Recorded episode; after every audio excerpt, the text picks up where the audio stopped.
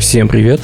Это подкаст Хабр Спешл, в который мы приглашаем разных интересных людей, разработчиков, предпринимателей, ученых, дизайнеров или вот как в этот раз дата-сайентистов. Этот выпуск мы делаем при поддержке МТС, и сегодня у нас в гостях Виктор Кантор, руководитель Центра компетенций Data Science в МТС. Вопросы ему задаю я, Иван Звягин. Виктор, привет. Привет. Давай с самых основ начнем. Расскажи, как человек знающий, что такое Big Data, желательно с примерами, чтобы самые маленькие наши слушатели могли понять, что это вообще такое. Вот это вообще хороший вопрос, потому что люди любят вводить кучу разных определений одного и того же, и поэтому здесь не было исключения. Поэтому, в принципе, изначально по замыслу Big Data это история про обработку достаточно большого объема данных, то есть там сотен терабайт, петабайтов данных. И дальше уже люди начали добавлять дополнительные свойства, которые должны быть, например, что эти данные должны быть обязательно неструктурированные, там из разных источников. То есть если у вас есть просто какой-то готовый, хорошо структурированный там источник, где там есть сколько-то записей, по каждой из них там сколько-то атрибутов на там 5 петабайт, и вы его анализируете, то якобы это уже не Big Data. А вот Big Data – это, например, построить агрегацию, какую-то предобработку и дальнейшее использование интеллектуальное данных в какой-то большой компании вроде МТС.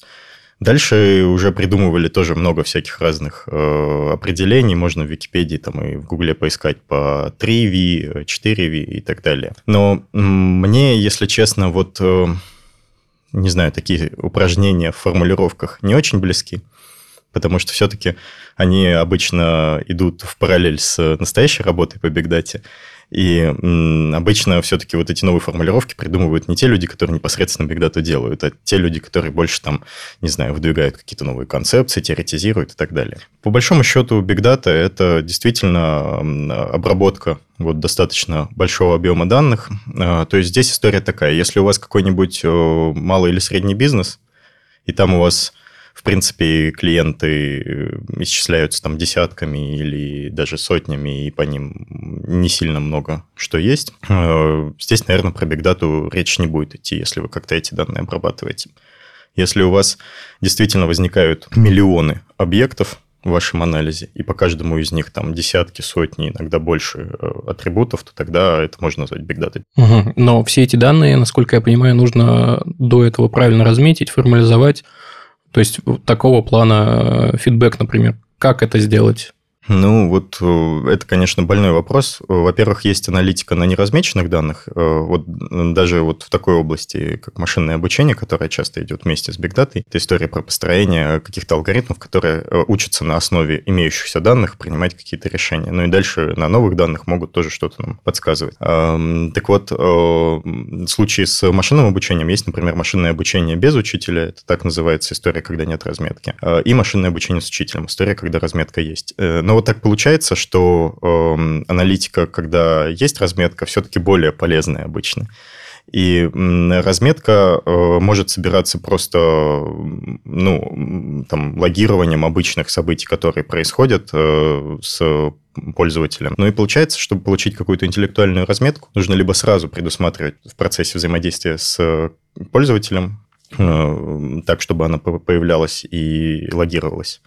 Так еще бывает, что какие-то данные могут, в принципе, быть доступны для сбора. То есть, например, кто-то где-то там отвечает на какие-нибудь вопросы после там, обслуживания. Но не всегда эти данные логируются. Поэтому надо еще позаботиться о том, чтобы никакие данные не терялись, которые могут быть полезны. Ну и другой вариант, когда специально берутся люди, которые будут размечать. Их обычно называют ассессорами. И там им предлагаются примеры разметки, как правильно. И они по аналогии размечают новые какие-то данные. Угу. А вот, смотри, мы несколько раз произносили уже слова Big Data, несколько раз большие данные. Такие, как по-русски-то в итоге правильно и что устоялось? Я так понимаю, английский вариант все-таки. На самом деле, если мне кто-то скажет большие данные, кто-то скажет Big Data, я не увижу разницы. Здесь, наверное, я не самый подходящий эксперт, чтобы спрашивать, как устоялось. Потому что я скажу, как люди говорят, а если есть какие-то нормы, не дай боже, в каких-нибудь словарях закрепленные, вроде бы Big Data пока еще никуда не вошла, к счастью, то про это я, если честно, не знаю. Говорят и так, и так.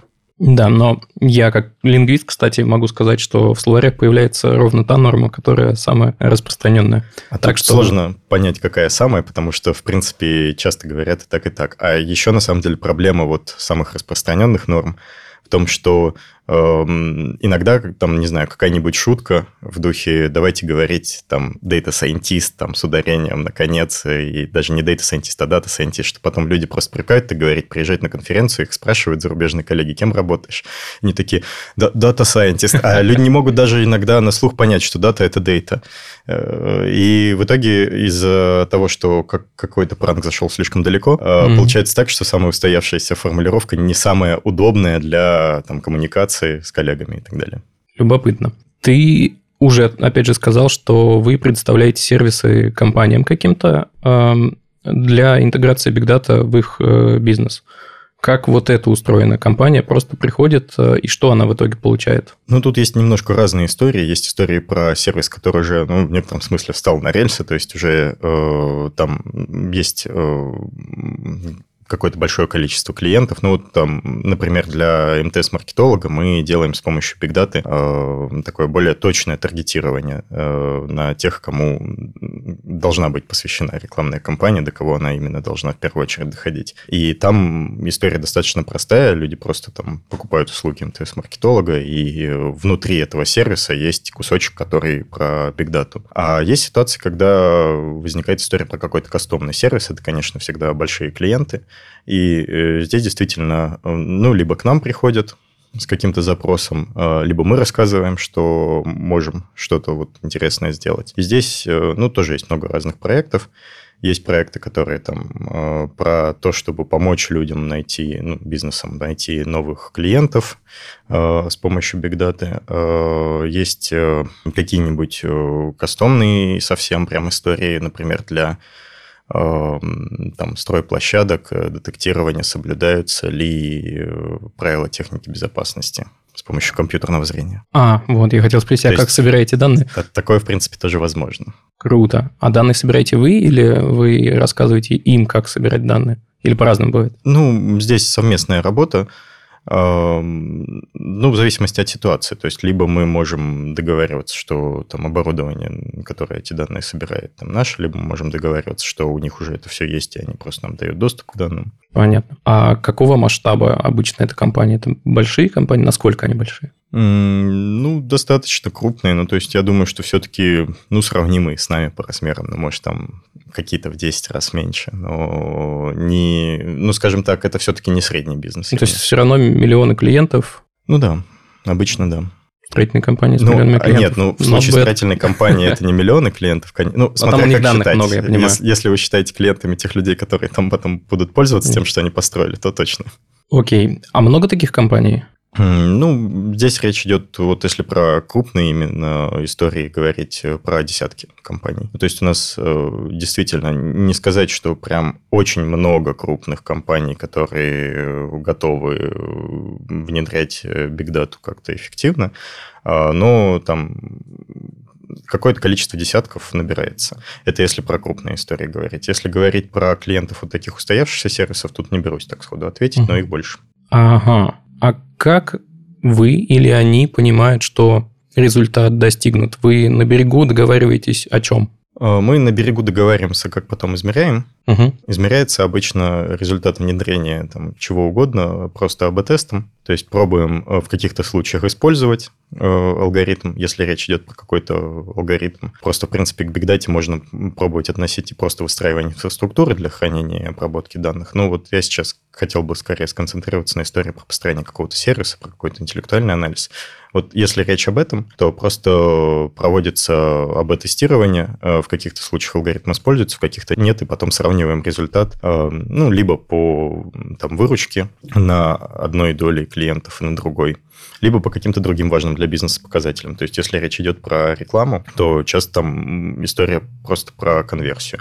Кому-то интересно, за сколько денег эта конверсия достигается и какой охват. Ну, то есть, там много есть метрик, которые именно бизнесу интересны. И вот именно они используются как целевые, как то, что интересно. И тут история очень простая. Фактически продажа Big Data – это продажа денег. Потому что люди, компании платят сколько-то денег за то, что им внедряется некий алгоритм, который им еще сколько-то денег дает. И если вот экономический эффект существенно превосходит затраты, разумеется, это остается интересной историей. Хотя предварительные договоренности о каких-то целевых показателях всегда есть. А если говорить о сроках, такой проект, он насколько растягивается? Зависит от проекта. То есть могут быть проекты, которые можно сделать, именно вот кастомные, могут быть проекты, которые можно сделать за 3-6 месяцев, могут быть проекты, которые растянутся на 2 года просто потому, что они очень большие и очень объемные. По большому счету, скорее в полгода обычно какая-то там первая итерация, когда уже есть эффект, укладывается, в крайнем случае в год. Это если в среднем так по проектам судить. И, разумеется, надо помнить, что если речь про какой-то сервис, который уже как сервис оформленный уже есть много пользователей, то там, конечно, все быстро. Просто подключаешься, и вот он, тебе результат. Да, я просто пытаюсь себе представить и поставить себя на место вот такого бизнеса, чтобы понять, вот в какой ситуации, на каком этапе развития бизнеса я должен оказаться, чтобы прийти и сказать: ребзя, у меня есть, или я хочу собрать много данных, чтобы хорошенько проанализировать все и получить с этого какой-то профит. То есть это большая компания, которая готова в долгую играть вот эту историю с Big Data. Наверное, да, потому что очень важно, что действительно сначала нужно собрать. И вот собрать – это полбеды, надо же собрать так, чтобы потом в этих данных что-то и правда было. Очень много историй, когда, допустим, какая-то часть данных собирается специальными людьми, техниками, которые куда-то ездят, что-то измеряют, а потом выясняется, что кто-то решил рационализировать этот процесс, и вместо того, чтобы измерять, раз в час, измеряют раз в день, или вместо раз в день, раз в неделю, и потом просто размножают эти данные по всем этим моментам. И потом понимаешь, что, с одной стороны, с точки зрения исполнителей выглядит: о, здорово, я сильно сократил время, может, человека даже кто-то поощрил, тоже не сильно вникнув в эту историю. А с другой стороны, мы действительно о какой-то проблеме узнаем теперь, допустим, не за день, а за неделю. И это не очень хорошо для решения задач, которые могут хотеть решать с помощью Big Data. Окей, а на стороне компании должен быть специалист, прошаренный, собственно, в этой области? Или вы можете прям полностью покрыть его потребности клиентские? Мы можем покрыть полностью потребности, но нужно понимать, когда это, в принципе, оправдано, потому что если клиенту нужно решать много таких, как называется, ad-hoc задач, которые вот прям сходу надо здесь сейчас что-то придумать, чтобы решить разово, а потом, может, даже не будет часто эта задача повторяться, то если каждую такую задачу заказывать отдельно, мне кажется, экономически это будет менее эффективно, чем все-таки завести свой отдел, который такие задачи делает. А вот если есть история про то, что нужен какой-то сервис, который постоянно надо использовать, то здесь уже в большей степени имеет смысл обратиться за помощью к кому-то, кто может это сделать. К вам, например, да? Например. Я просто же хитренький, я пытаюсь подвести к мысли о конкуренции между вашими услугами и наличием Data Science отдела в компании. Вы, есть такая проблема? Вы ее видите? Я вижу эту проблему на уровне специалистов, потому что специалисты действительно иногда думают, что есть вот такая конкуренция. На самом деле... на уровне руководителей обычно понятно, что работы столько, что ее точно хватит всем. Ее хватит и своим дата-сайентистам, ее хватит и для компаний, которые привлекаются для заказной разработки каких-то сервисов. Просто, опять же, если речь идет про какие-то вот такие ad-hoc решения, то свой отдел, будучи больше погруженным в какие-то нюансы бизнеса и нюансы того, как именно данные собираются, каких данных сейчас может не быть, но их можно вытащить откуда-то еще косвенным образом, действительно с этим справиться лучше. И вот все задачи решать на заказ не очень правильно. В то же время, если уже есть команда, которая уже похожую задачу делала, делает ее хорошо, то, наверное, лучше обратиться к ней, чем пытаться там какие-то свои велосипеды делать, потому что все равно, когда сначала начинается работа над какой-то темой, команде еще нужно там научиться, разобраться, как конкретно эту задачу решать. А тут, допустим, есть команда, которая уже это умеет. По-моему, это прекрасно. Ну да. А, насколько я понимаю, в целом на рынке дефицит же специалистов в вашей области. Ну, все спорно. Знаете, это как... Можно так описать, что если там, считать специалистом любого человека, который говорит, что он Data Scientist, то тогда дефицита вообще точно нет. А если считать специалистом того человека, который удовлетворяет бизнес качеством своей работы, то тогда дефицит определенно есть. Причем я бы так сказал, что на уровне джуниор-позиций дефицит, если есть, то совсем минимальный. А вот на уровне middle data scientist'ов, там более senior специалистов, вот там уже есть серьезные проблемы, потому что в целом рынок довольно сильно разогретый. И есть такой момент, что так как наша область достаточно молодая, мы все очень молоды там, и быстро можем принимать какие-то решения в духе «меня вот здесь перекупают, окей, перехожу». И это усложняет жизнь, потому что люди действительно начинают больше гнаться за тем, чтобы подороже себя продать, чем за тем, чтобы создать какой-то результат. Такая общая тенденция есть, и, разумеется, такие более... здравомыслящие компании как-то более философски к этому относятся. То есть это не к тому, что там кто-то пытается, там, не знаю, подешевле нанять. Это, конечно, там всем может быть до какой-то степени интересно, но просто ключевой посыл, что дорого цениться на рынке должен человек, который действительно создает крутой результат. И вот если это наложить на хайп, возникает дефицит. Потому что ты готов заплатить человеку столько, сколько там ему нужно, даже там с учетом хайпа, но если он реально крут. И когда доходит до реально крут, вот не всегда это оказывается так, к сожалению. А вот дилетантский такой взгляд. А как определить, не взгляд, вопрос, как определить крутого специалиста от некрутого? Как их... Ну, детектить-то вообще? Тут есть два момента. Это же долго?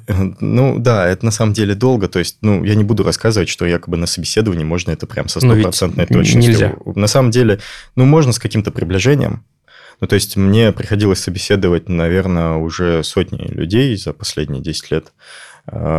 И у меня есть наблюдение, что, ну, с одной стороны, человек должен действительно быть в состоянии что-то делать руками, и там, даже если он уже на какой-то там более высокой позиции в Data Science, там, более менеджерской, руководящей, все равно ему нужно хорошо понимать, что именно делают люди. Ну, и это просто проверяется разговором конкретно про то, как человек будет какие-то задачи делать.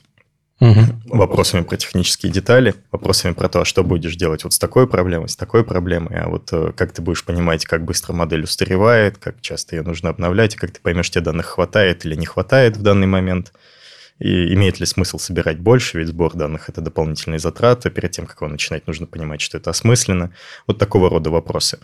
И вторая вещь – это то, насколько человек зарывается в свою текущую задачу настолько, что, там, не знаю, видит деревья, но не видит лес, условно. То есть ему сказали делать, и он делает. И не приходит с вопросами в духе, там, а все-таки какая у нас целевая метрика, а почему она? А, там, она такая, потому что там заказчик попросил, или она такая, потому что мы тоже согласны, что такая метрика и так далее. А, потом, опять же, часто люди не думают о том, что если целевая метрика вот какая-то определенная, то и алгоритмы надо строить таким образом, чтобы они ее оптимизировали. К сожалению, есть какой-то набор просто таких стандартных практик, которые, там, не знаю, на первых лекциях любого курса там, по машинному обучению рассказывают, именно как обучать эти все модели, и там, что оптимизировать, как мерить их качество. И часто специалисты просто берут и повторяют то, что вот на этих курсах услышали, и даже не задумываются, что там в их конкретном случае нужно подумать, а какая же из этих кучи разных метрик качества в большей степени соответствует бизнес-метрике. Вот те люди, которые об этом думают, и причем не просто думают, а могут содержательно ответить на вопросы на этот счет, что вот для того, чтобы оптимизировать вот это, а надо оптимизировать это, потому что это ценно бизнесу по вот таким причинам, нужно строить алгоритмы, которые будут вот на такую метрику ориентированы. И дальше может рассказать, как именно проект выстроить там, по шагам, условно. Вот эти люди более сеньор. Угу. Ну и, кстати говоря, вот я сам-то к команде МТС присоединился без малого год назад в текущем качестве. И вот один из факторов, который на это влиял, это мое впечатление от команды Data Science. То есть я перед тем, как приходить, действительно пообщался с каждым человеком в команде, расспросил про задачи. А большая команда? Конкретно команда Big Data 300 человек, 330, если быть точным. Но я пообщался не со всей Big Data, я пообщался именно с Data Scientist'ами. Ну, их некоторое количество десятков, не буду так прям точно называть, но... скажем так, не 10 и не 20. Так что это заняло время, но это было очень полезно, потому что я смог вот эти вопросы позадавать ребятам, узнать вообще, как они оценивают там, качество того, что делают, а как вообще они понимают, что нужно именно вот эту метрику использовать как ключевую, как целевую. И у меня остались такие достаточно позитивные впечатления, хотя надо сказать, что, возможно, я был несколько предвзят, потому что я вот в течение всего времени, что работаю в отрасли, преподаю, и среди тех людей, которые были в команде, оказалось много тех, кого я когда-то учил.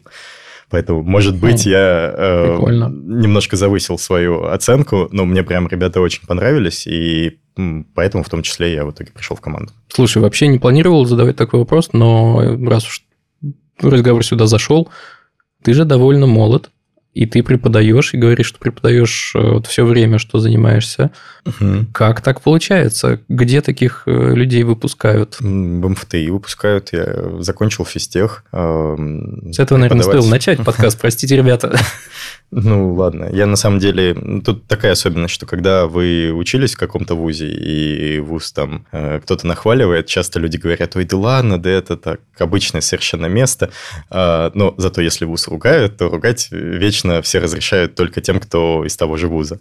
И поэтому вот так получается, что если спросить физтехов, то физтехи часто говорят, да нет, да вот преувеличено, насколько физтех крутой, но если кто-то поругает, то тут уже, конечно, все расстроятся. Ну, на самом деле физтех был замечательным местом. Я не хотел бы снова это пройти, но в итоге... Тяжело. Да, конечно. И тяжело было еще потому, что есть люди, которые спокойно относятся к каким-то вещам. А я, когда поступил в МФТИ, я был невероятно счастлив, что у меня наконец-то есть доступ к этим всем знаниям. Я просто изначально из довольно небольшого города, из регионов, и я какие-то вещи просто даже не знал, где узнать, где прочитать, где выучить. На тот момент вот всех этих курсов, которые сейчас там выучи Data Science за 2 недели, вот такого не было. И я скажу так, что такого не было... Даже не только про Data Science, но и про всякие физику и математику. То есть, там банально поступить на физтех было очень сложной задачей не с точки зрения того, что сложно научиться, а с точки зрения того, что сложно понять, где получить необходимые знания.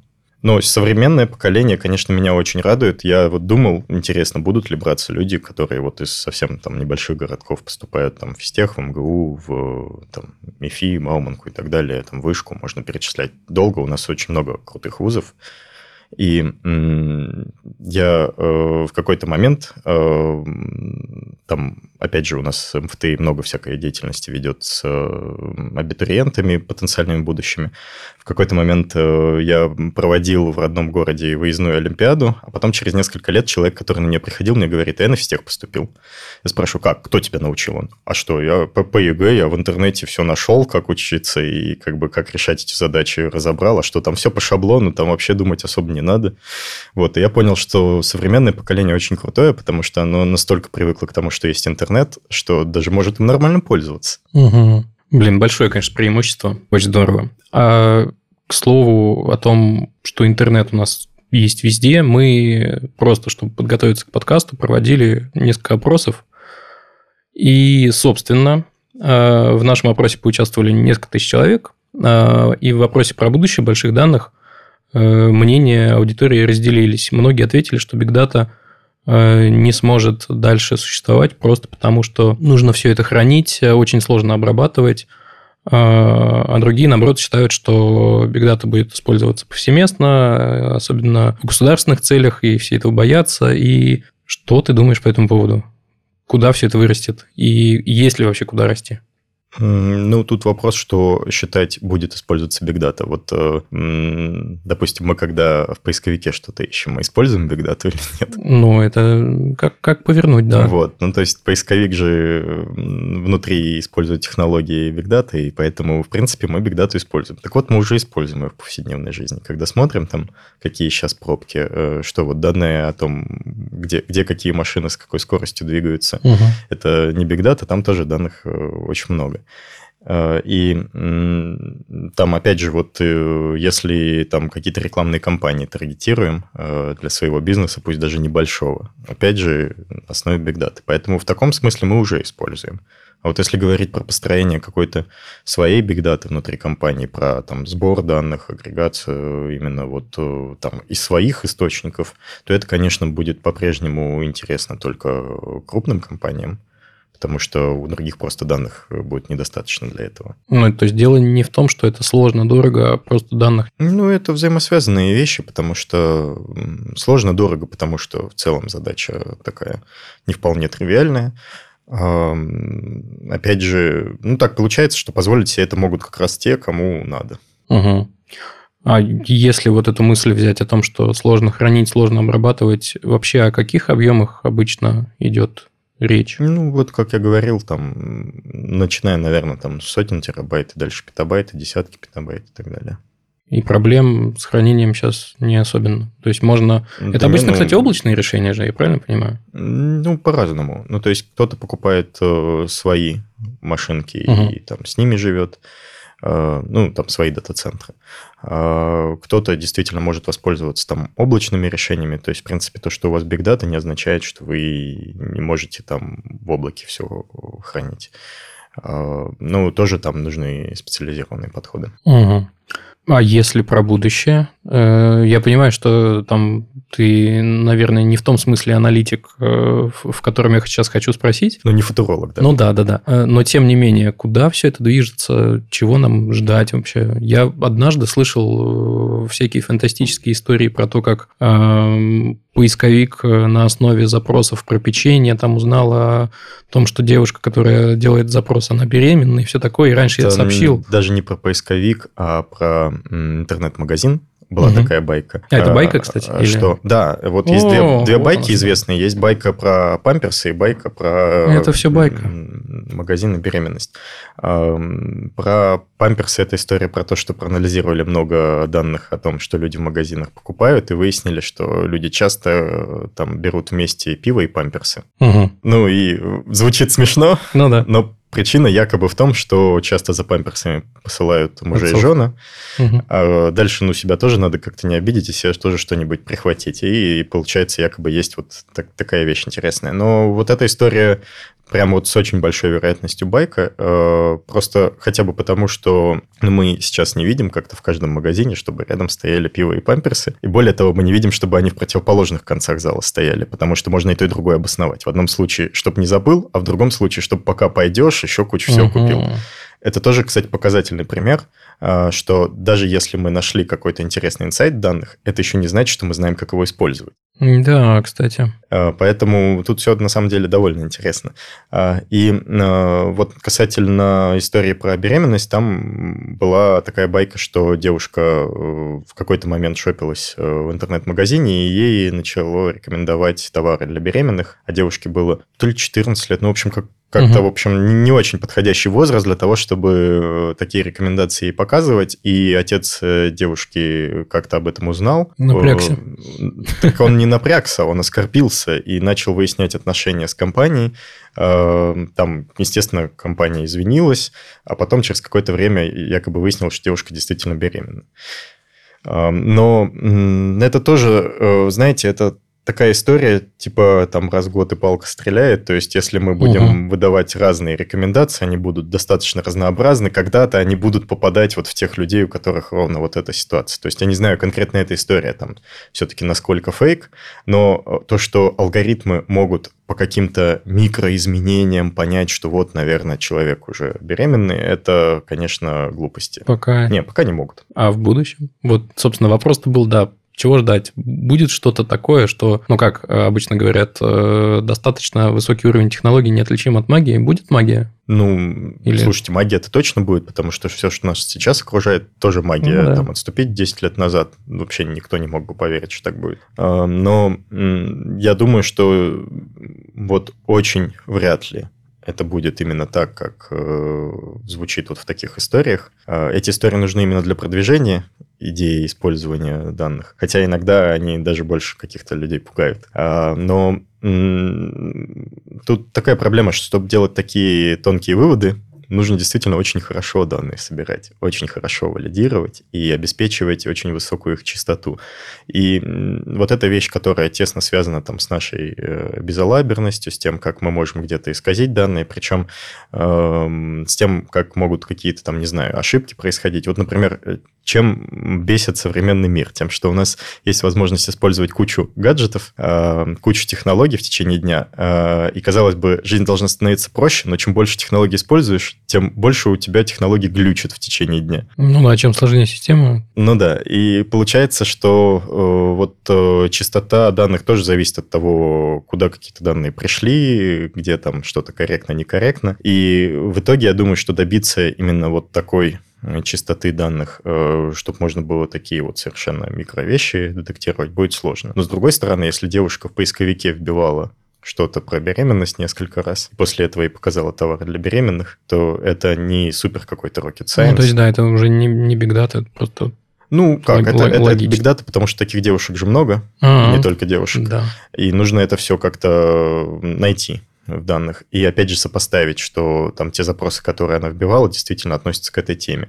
То есть иногда вот такой вот нетривиальный анализ вылезает там, где кажется, что ты просто по ключевым словам посмотри, а этих ключевых слов сколько, а товаров сколько разных, а они на категории четко разбиты или там более как-то гибко, и там много тегов у них стоит. Это, в общем, все довольно интересно. Ну окей, а если про ваш бизнес говорить, какие новые фишечки ожидаются, может быть? Ой, ну здесь я бы, наверное, все-таки какие-то новые фишечки там раньше времени не анонсировал, но могу сказать так, что Big Data в целом может развиваться как сервисное подразделение, которое там 3% сэкономило, там 5%, и в итоге с учетом того, что бизнес большой, основной, это оно, естественно, деньги окупается, это ого-го какие деньги, но в то же время они никогда не станут сравнимыми с основным бизнесом.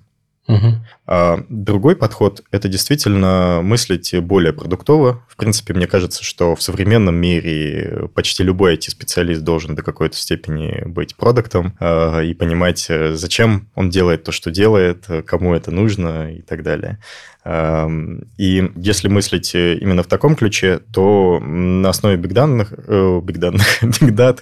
интересно находить какие-то такие вот продуктовые вещи, которые могут показать такой взрывной рост. И если говорить конкретно про нас, то при том, что, конечно, мы какие-то вещи в духе там оптимизировать здесь процесс там, или там какой-то другой компании что-то вот экономящее деньги разработать, это мы делаем, но вот поиск таких идей с взрывным ростом мы тоже ведем, и это, в принципе, вещь, которая сейчас в фокусе находится. Так что в целом ждите, что-то интересное скоро будет. Я так понимаю, не только у вас в фокусе, а вообще это, наверное, тренд, да? Конечно. Мне кажется, это в целом тренд. Ну, может быть, есть компании, которые по-прежнему там воспринимают Big Data как сервисную вещь. Но мне кажется, что все-таки очень многие понимают, что это большой рынок, который будет развиваться, на котором много что выстрелит еще. И нужно на это смотреть более стратегически. Угу.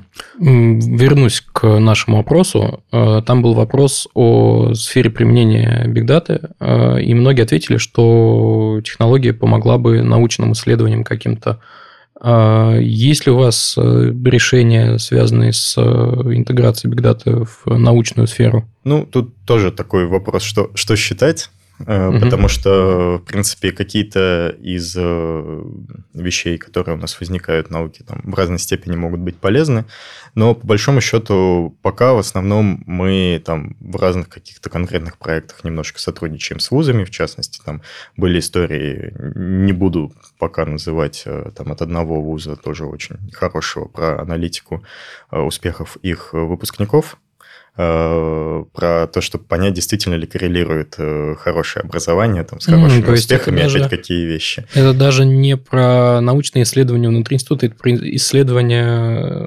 Это исследование института внутри института с каким-то нашим участием. Ну, то есть это, конечно, меня чуть меньше вдохновляет, чем какие-то хардовые научные исследования. Ну, то есть понятно, что там математик всегда будет смотреть на социологию как на штуку, которая, да, интересная, но просто там столько неопределенности, что любые выводы вызывают всегда вопросы. Но такие вещи есть. В принципе. Но я бы не сказал, что сейчас прям очень много приложений именно там, в науке или там, в исследовании научного процесса, но они потихонечку возникают. Угу. А с вузами не сотрудничаете в плане обучения, например? Да. Это личное участие, я понимаю, а компании? Есть, ну, там в одном случае я, наверное, пока не буду анонсировать, но скоро анонсируем. А в другом случае, вот есть у нас образовательная программа MOVE совместно со Сколково. И там готовятся люди, которые будут достаточно хорошо подкованы, чтобы вот создавать эти продукты, в том числе с использованием Big Data, потому что понятно, что у нас сейчас таких специалистов очень не хватает, в смысле в целом вообще в индустрии. Потому что и Big Data, не сказать, что очень старая вещь, и такой умный продакт-менеджмент – это тоже вещь, которая особенно бурно там последние годы развивается. Поэтому нужно специально вот таких людей готовить. Да, интересно, кстати, что классически обученный продакт, наверное, даже ему сложно подступиться просто ко всем этим новым инструментам зачастую. Нужно затачивать себя вот под это. А я правильно понимаю, что как раз разница между джуниором и синьором в том числе состоит и в том, что... Насколько он продакт? Ну да. Ну да, на самом деле можно так сказать. Но нужно понимать, что одно дело, опять же, вот с продакт-менеджментом та же самая история. Если взять там среднего человека, который говорит, я продакт-менеджер, то я думаю, что там даже на рынке он будет не так прям супер цениться. В смысле, там, я имею в виду в терминах там средней зарплаты и прочее, просто потому что продакт-менеджером сейчас себя называют все, кто захочет. Ну да. А если говорить именно про продакт-менеджера, который вот эти все вещи умеет, то да, такие люди, конечно, очень ценны. И, в принципе, ну, действительно, это качество нужно в том числе и от дата-сайентистов. И тут возникает такой вопрос, не должны ли обязательно продукты в Big Data расти из специалистов по Big Data. Ну, тут вопрос спорный, потому что все-таки разные компетенции нужны, там, ну, вообще разный портрет человека возникает, но из достаточно senior дата-сайентистов могут получаться хорошие продукты. В принципе, хороший продукт с достаточно там, хорошим техническим бэкграундом, не обязательно техническим образованием, но просто вот интересующиеся этой темой могут достаточно хорошо погрузиться в Data Science. Но не жалко в этом случае, но не то чтобы терять, но все-таки вот хардскиллы были, и тут ты такой становишься продуктом, руками перестаешь работать. Конечно, жалко. Это вообще всегда боль для технического специалиста. Но нужно понимать, что ценность вот этой работы руками иногда сформировано не столько самим специалистом, сколько такой социальной оценкой. То есть в среде своих, если ты перестаешь работать руками, на тебя уже смотрят снисходительно как-то. И это тоже некий дополнительный удерживающий фактор. То есть, в принципе, в Data Science есть люди, которые не хотят работать руками в конечном счете. Прям вот, ну, им это меньше нравится, чем какие-то более продуктовые вещи продумывать, но они удерживаются именно в среде специалистов по Data Science тем фактом, что они понимают, что ну как же, вот я буду совершенно по-другому выглядеть. Окей. Ну и все-таки мы тут любим всякие бытовые штуки обсуждать, ну, то есть вещи из реального мира. Так вот, снова возвращаемся к опросу. Была там вот какая мысль. Что насчет реального сектора? Применима ли Big Data в, не знаю, в энергетике, например, чтобы предсказывать пики, спады и вот это все? Применимо. Вот если говорить про энергетику и про прогнозирование потребления электроэнергии, то это вообще древнейшая задача, ну, не самая древняя, а в смысле очень древняя. И она до сих пор не решена? Нет, почему решена, решается, там есть много разных подходов. Там же еще такая проблема, что когда, что просто там не отдать электроэнергию нельзя, и поэтому если предложение сильно превышает спрос, то тогда получается, что вплоть до того, что нужно доплатить для того, чтобы у тебя ее там кто-то забрал.